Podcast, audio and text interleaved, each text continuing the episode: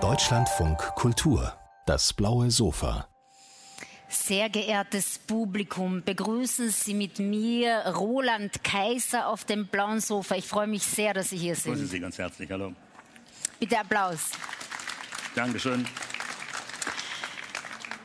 Roland Kaiser bestimmt seit sehr vielen Jahrzehnten, kann man sagen, in Ihrem Fall wirklich diverseste Bühnen, nicht nur Deutschlands, wesentlich mit. Ähm, Jetzt liegt eine Autobiografie vor, ja. die Sie in Zusammenarbeit mit Sabine Eichhorst geschrieben ja. haben. Eine Autobiografie vorzulegen äh, heißt ja auch immer Rückschau zu halten. Ja. Ist Rückschau halten eine mehr beglückende oder mehr schmerzhafte Angelegenheit? Eine, eine für mich persönlich mehr beglückende, wobei man die Aspekte der, der kritischen Situation nie vergessen darf, aber es bleibt über, über, überwiegend eine glückliche Rückkehr oder Rückschau. Man erfährt in dieser Biografie sehr viel, auch sehr Privates von Ihnen, äh, sehr eindrückliche Szenen äh, aus Ihrer Kindheit. Ein Satz, der immer wieder auftaucht im Zusammenhang mit Ihrem äh, Aufwachsen, ist der, es hat mir an nichts gefehlt. Und das, obwohl oder vielleicht gerade weil sie aus sehr bescheidenen Verhältnissen kommen.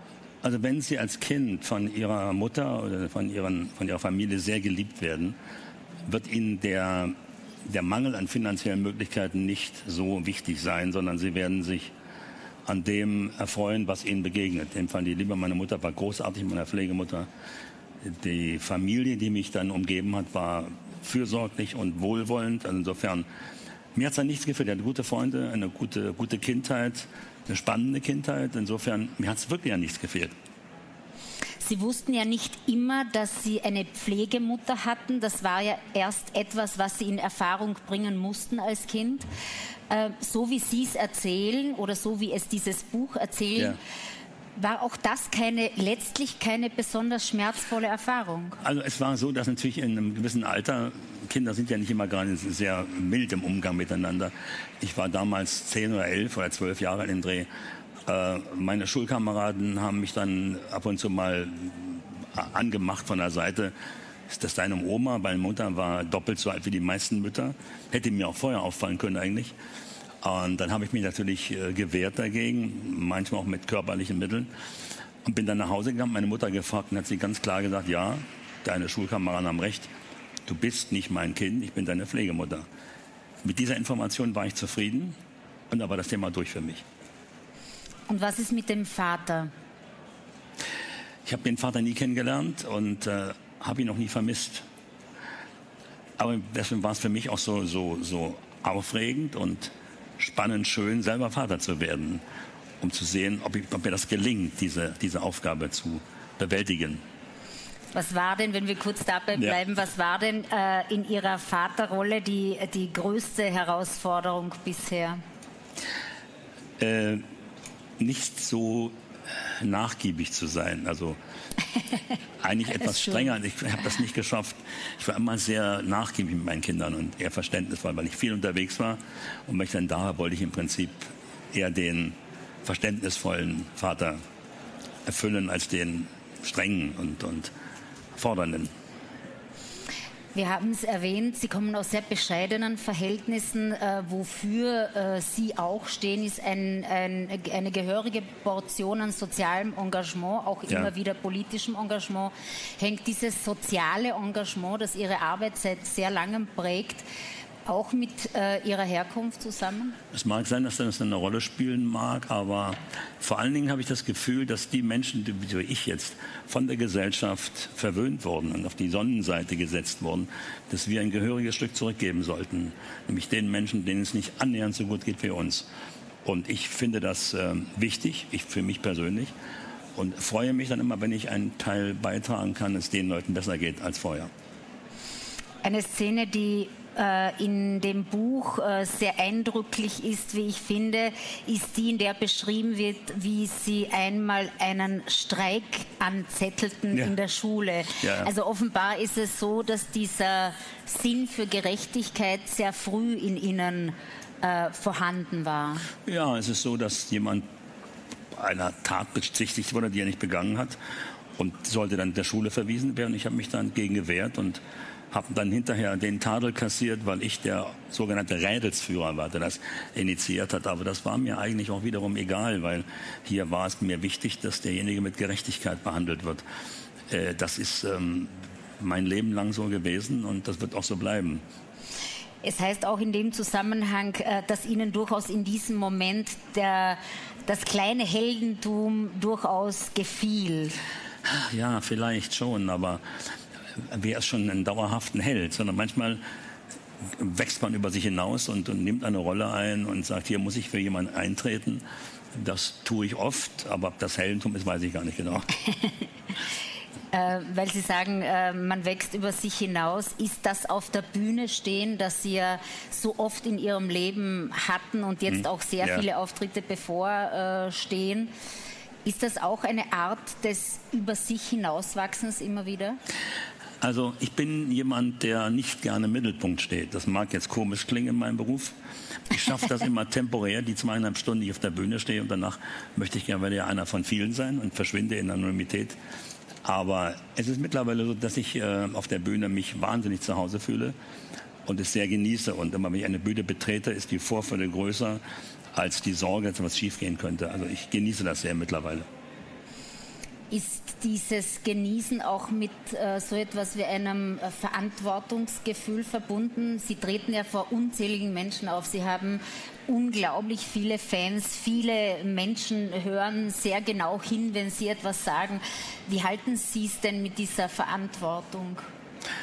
Also ich habe sehr, sehr oft Begegnungen mit, mit Menschen, die mir sagen, ähm, ich habe die und die Krankheit erlebt in meinem Leben und dann habe ich angefangen, ihre Musik zu hören. Die hat mir geholfen, das zu überwinden. Das ist ein Stück Verantwortung, die wir alle haben, die wir in diesem Beruf tätig sind. Ich nehme das sehr ernst und bin mir dessen bewusst, dass wir auch zum Teil Vorbildfunktionen haben oder auch eine Hilfestellung leisten können.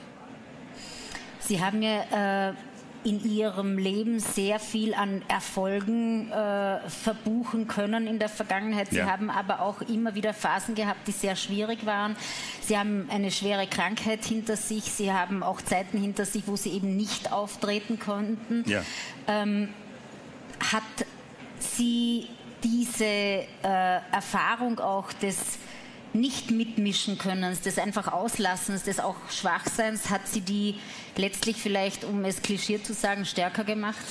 Also ich glaube, dass, dass ähm, Persönlichkeiten in den Tälern sich bilden in erster Linie, nicht auf den, auf den Gipfeln. Da ist es leicht, entspannt zu sein und, und souverän zu sein.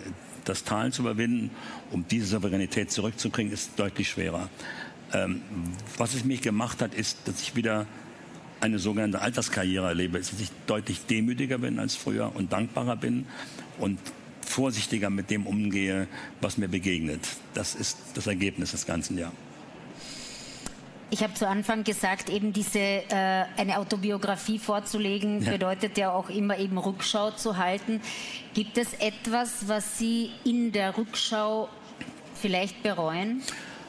Ich habe das schon mal gesagt äh, beim einem Kollegen von Ihnen. Also das Einzige, was ich nicht wieder machen würde, ist anzufangen zu rauchen.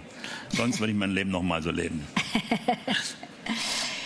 Dieses Buch äh, ist ja nicht nur eine äh, sehr an Ihnen äh, festgemachte Geschichte natürlich ja, aber es äh, schert auch sehr weit in die Zeitgeschichte äh, aus.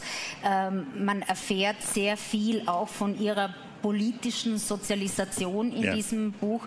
Was mich sehr fasziniert hat, ist der Umstand, dass ihre äh, Mutter, die ja eigentlich Putzfrau war, gleichzeitig ja. aber eine politisch sehr interessierte und auch auf ihre Art engagierte äh, Person war. Was haben Sie denn über das politische äh, von Ihrer Mutter gelernt? Meine Mutter war überzeugte Sozialdemokratin, war eine hat Willy Brandt geliebt und äh, hat mich im Prinzip diesem Grundgedanken näher gebracht. Ich habe mit meiner Mutter Dinge erlebt. Wir waren auf dem äh, Platz vor dem Schöneberger Rathaus. Damals war John F. Kennedy in Berlin 1963 und hat diese berühmten Worte gesprochen, ich bin ein Berliner und ich war, wir war, haben alle, hunderttausende von Menschen diesen amerikanischen Präsidenten wie eine Lichtgestalt gesehen, der da kam zu uns, um uns zu erklären, ihr müsst keine Angst haben, wir stehen für euch ein. Ich habe Dinge erlebt, dass die Panzer die Müllerstraße runterfuhren, die französischen Panzer, weil wir im französischen Bezirk lebten. Und meine Mutter und äh, die älteren Menschen, die ich kannte, alle abduckten, weil sie immer noch die Bilder im Kopf hatten äh, aus dem Ende des Zweiten Weltkriegs, als das sowjetische Panzer waren. Wir fanden das aufregend und spannend. Und äh, ich habe erlebt, wie die Mauer gebaut wurde. Ich durfte erleben, wie sie wieder wegkamen. Das sind schon äh, Momente im Leben, die einen schon stark politisieren, natürlich klar. Sie sind ja auch eben politisch immer wieder äh, ein mündiger Bürger und sich ein, äh, ein, Artikul auch, ja, genau, ein sich artikulierender Bürger ja. und natürlich wird äh, das sehr genau angehört, was Sie sagen. Ist Ihnen parteipolitische Zuordnung angenehm oder nicht? Also ich bin Sozialdemokrat und stehe dazu, auch wenn wir schwere Zeiten hatten, keine Frage. Äh, Im Moment haben wir es ein bisschen glücklicher gerade, weil wir offensichtlich den Kanzler stellen können. Aber man muss auch nicht immer, es gibt keine Partei, bei der immer alle, alle einer Meinung sind. Der Diskurs in einer Partei ist wichtig, aber ich bin überzeugter Sozialdemokrat und werde das auch nie ablegen. Also insofern ist es für mich angenehm, zuordnungsfähig zu sein. Also das ist okay für mich. Was, äh, welches Gesellschaftsbild hat denn ein äh, überzeugter Sozialdemokrat, der Roland Kaiser heißt? Soziale Gerechtigkeit vor allen Dingen. Das ist mir wichtig. Nicht wahr? Also, dass wir, dass wir eben Lohn, dass der Lohn gerecht ist für die Arbeit, die geleistet wird, dass die Verteilung stimmt, soziale Marktwirtschaft passiert und kein Raubtierkapitalismus. Ein Moment, der auch sehr äh, eindringlich beschrieben wird in der Autobiografie, ist äh, das Jahr 1989. Das haben Sie ja auch sehr nah an sich äh, erlebt. Genau, ja. Wenn äh, wir aus heutiger Position äh, kurz Rückschau halten, was seither geschehen ist, damals war ein großer Aufbruchmoment. Man hatte so das Gefühl oder das Narrativ sickerte, ähm, die Geschichte äh, hat äh, ja.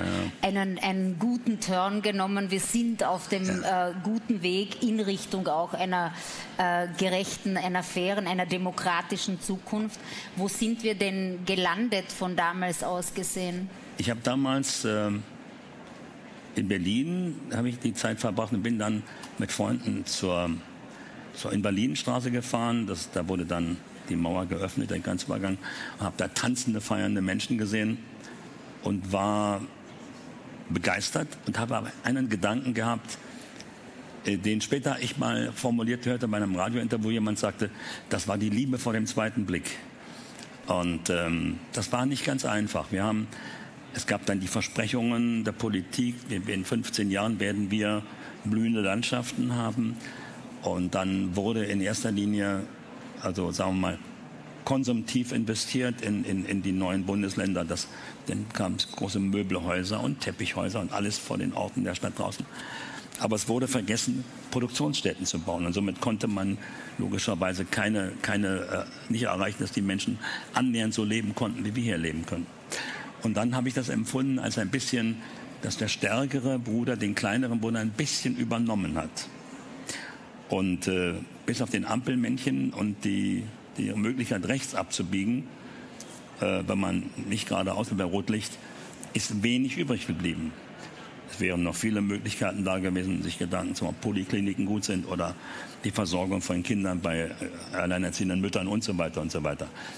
Aber langsam scheint es sich, äh, scheint es sich jetzt äh, zu formen, dass wir wirklich auf Dauer zusammenwachsen können weil Sie gesagt haben, Sie sind überzeugter Sozialdemokrat. Diese Zuordnung ist Ihnen durchaus angenehm. Eine Kritik an der Sozialdemokratie, wenn wir jetzt in diesem Zeithorizont bleiben, äh, 89 und bis heute, ist ja, dass äh, äh, gern gesagt wird, auch in der äh, politikwissenschaftlichen Betrachtung dieser Zeitspanne, äh, dass die Sozialdemokratie einen kapitalen Fehler gemacht hat, nämlich sich zu gemein gemacht zu haben mit äh, neoliberalen Strömungen auch im wirtschaftspolitischen. Ja, die, die SPD sich ein Stück in die Mitte gerückt und die CDU auch ein Stück in die Mitte gerückt. Und in der Mitte wurde dann um die Wähler geworben, weil man erkannt hat, in der Mitte fängt man oder bekommt man Stimmen.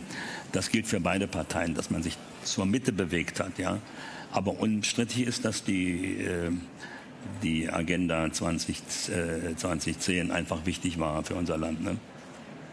Wenn wir kurz noch mal vor 89 gehen, wie ist denn Roland Kaisers Verhältnis zur 68er Generation? Ich war damals ähm, ein beobachtender 16-jähriger Junge und ähm, mein, mein, mein großer Cousin, der war da sehr aktiv, der war schon sehr, sehr stark politisch, auch sehr stark linkspolitisch.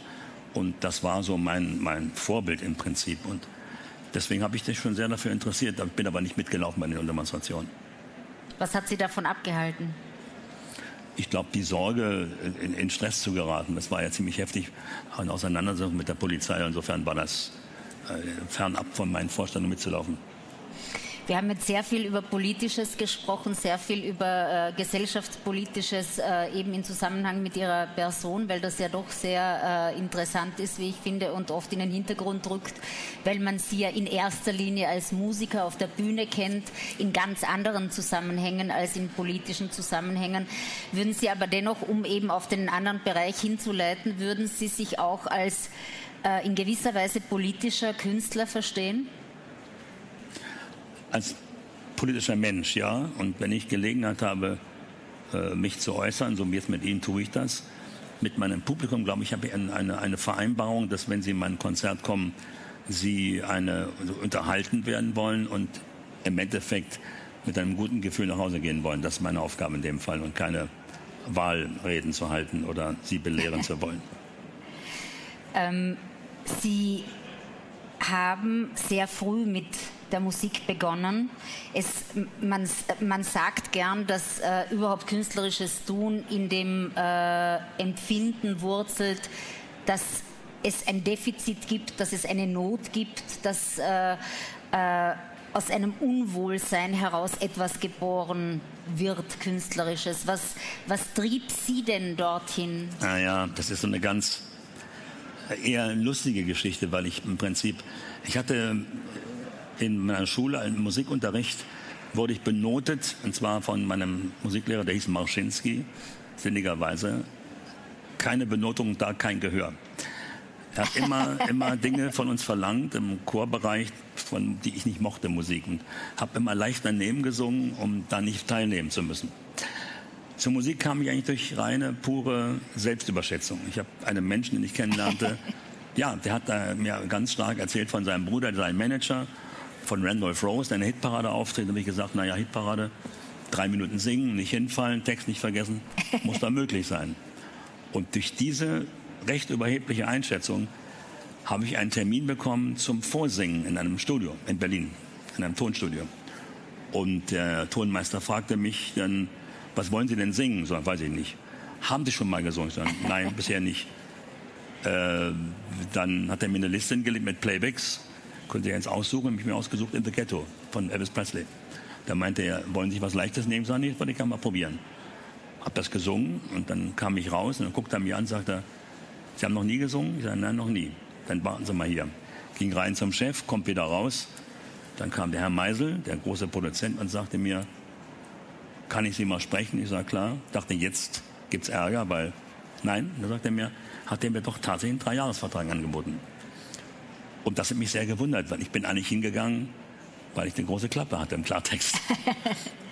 Ist, gehört dieses äh, ein gewisses Maß an Selbstüberschätzung überhaupt äh, zu dem, was ja, war, Sie tun dazu? Nein, ich glaube nicht.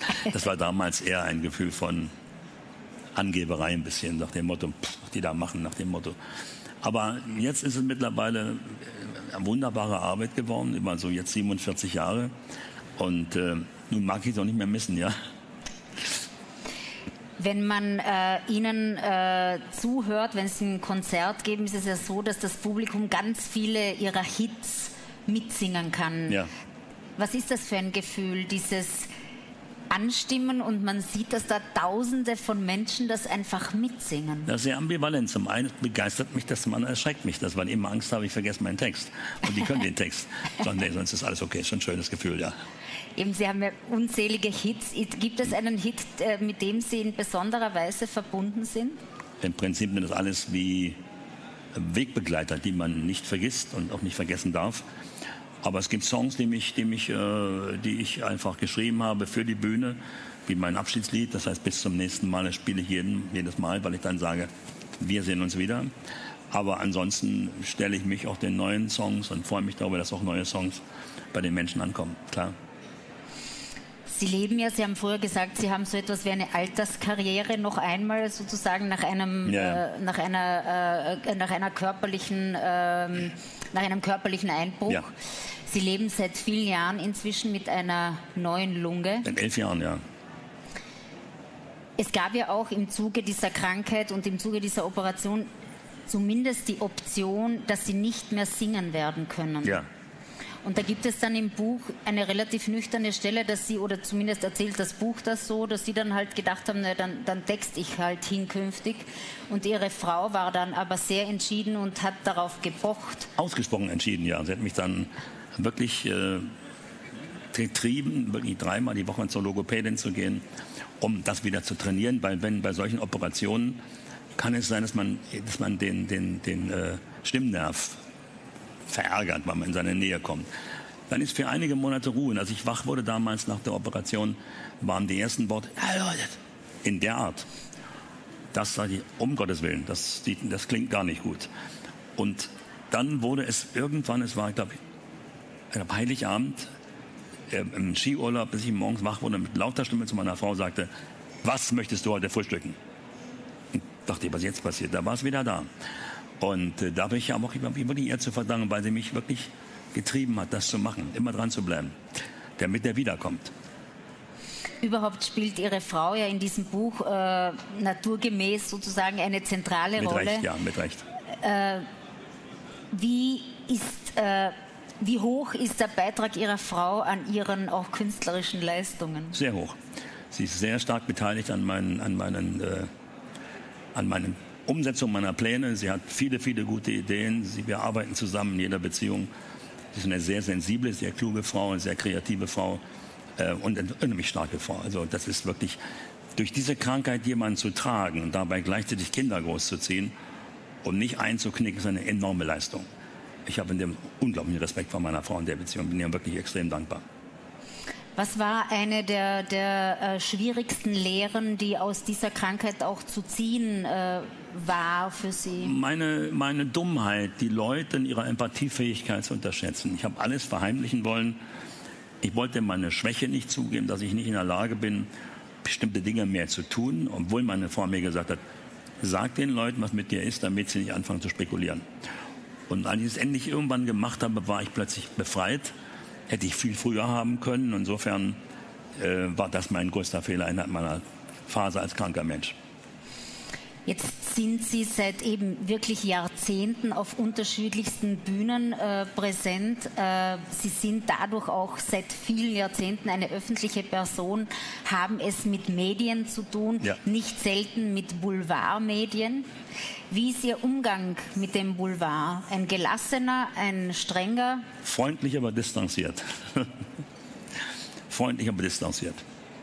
Aber muss man zu einem gewissen Teil auch mitspielen, weil man auch in einem Segment sozusagen präsent ist, wo das einfach dazugehört? Wissen Sie, da müssen Sie gar nicht mitspielen, man spielt mit ihnen trotzdem. Also Sie müssen ja nicht mit Leuten über Dinge reden, weil es wird irgendwie, erfährt man, was passiert und dann wird trotzdem geschrieben, ob Sie mit ihnen reden oder nicht. Äh, ich bin, wie gesagt, freundlich, aber distanziert, zu viel Nähe will ich nicht. Aber ich bin auch höflich genug, um äh, Gespräche führen zu können. Wie viel Privates muss man oder sollte man verraten, um. Da gibt es kein Rezept, das muss jeder selber wissen. Ich möchte gerne Privates viel für mich bein, wobei das Buch jetzt eine andere Sprache spricht. Klar, das habe ich jetzt offengelegt, dass wenn man dann sagt, ich schreibe meine Autobiografie, will aber nichts über mich erzählen, das ist dann ein bisschen widersinnig. Also ich habe hier schon mich offen offenbart und, und wollte auch Schwächen und, und äh, Fehler zugeben, damit das auch ein Buch ist zum Anfassen damit jemand sich darstellt, der sich so darstellt, wie er ist und nicht, wer sich selbst vorstellt. Sie sind jetzt eben seit vielen Jahrzehnten in diesem Geschäft und das ist ja auch ein Geschäft und es kommen ja junge Leute nach. Sie sind ja in diesem Geschäft ein alter Hase. Sie kennen sich aus, Sie haben viel gesehen, ja. viel durchlebt. Äh, inwiefern hat sich denn vielleicht auch in der Rückschau die Branche, in der Sie tätig sind, äh, verändert? Es ist schneller geworden. Wir sind heute schneller geworden. Es gibt andere Wege, auch für junge Musiker erfolgreich zu sein. Die neuen Medien geben ihnen die Chance in Form von Videos, die sie selber einstellen können in, in, in, in Kanälen wie YouTube. Da können noch so viele große Firmen sagen, wir interessieren uns nicht. Die können sich trotzdem durchsetzen. Also die Künstler, die heute groß werden wollen, haben es etwas leichter als früher, sich durchzusetzen durch die neuen Medien. Und ähm, äh, das Ganze ist spannender geworden, also weil der globalisierter ist der Markt. Ne? Macht Ihnen die Globalisierung auch manchmal Angst oder empfinden Sie sie als... Jede Entwicklung hat zwei Seiten natürlich. Ähm, aber auf der anderen Seite sind es auch wieder Chancen, die wir haben. Wir müssen Entwicklungen nutzen und versuchen, die Schwächen dieser Entwicklungen zu meiden. Was wünschen Sie sich, äh, Roland Kaiser, oder gibt es so etwas äh, wie einen großen Wunsch noch für die nächsten zehn Jahre? Ja, will, sagen wir? Gesundheit geht über alles. Ich wünsche, dass es den Menschen, die ich liebe, dass denen gut geht und dass es mir auch einigermaßen gut geht. Und eine letzte Frage noch, ja. Roland Kaiser. Eben, Sie werden nächstes Jahr 70. Ich weiß, ja. ja. Ähm, gibt es so etwas wie einen Lebensrat? Ich, ich bin ein gnadenloser Optimist und äh, mein Glas ist immer halb voll manchmal sogar randvoll. Vielen Dank für Danke Ihren Ihnen sehr fürs Gespräch. Dankeschön. blauen Sofa. Danke. Dankeschön. Danke auch Ihnen. Danke sehr. Roland Kaiser, gemeinsam mit Sabine Eichhorst, Sonnenseite, lesen Sie es.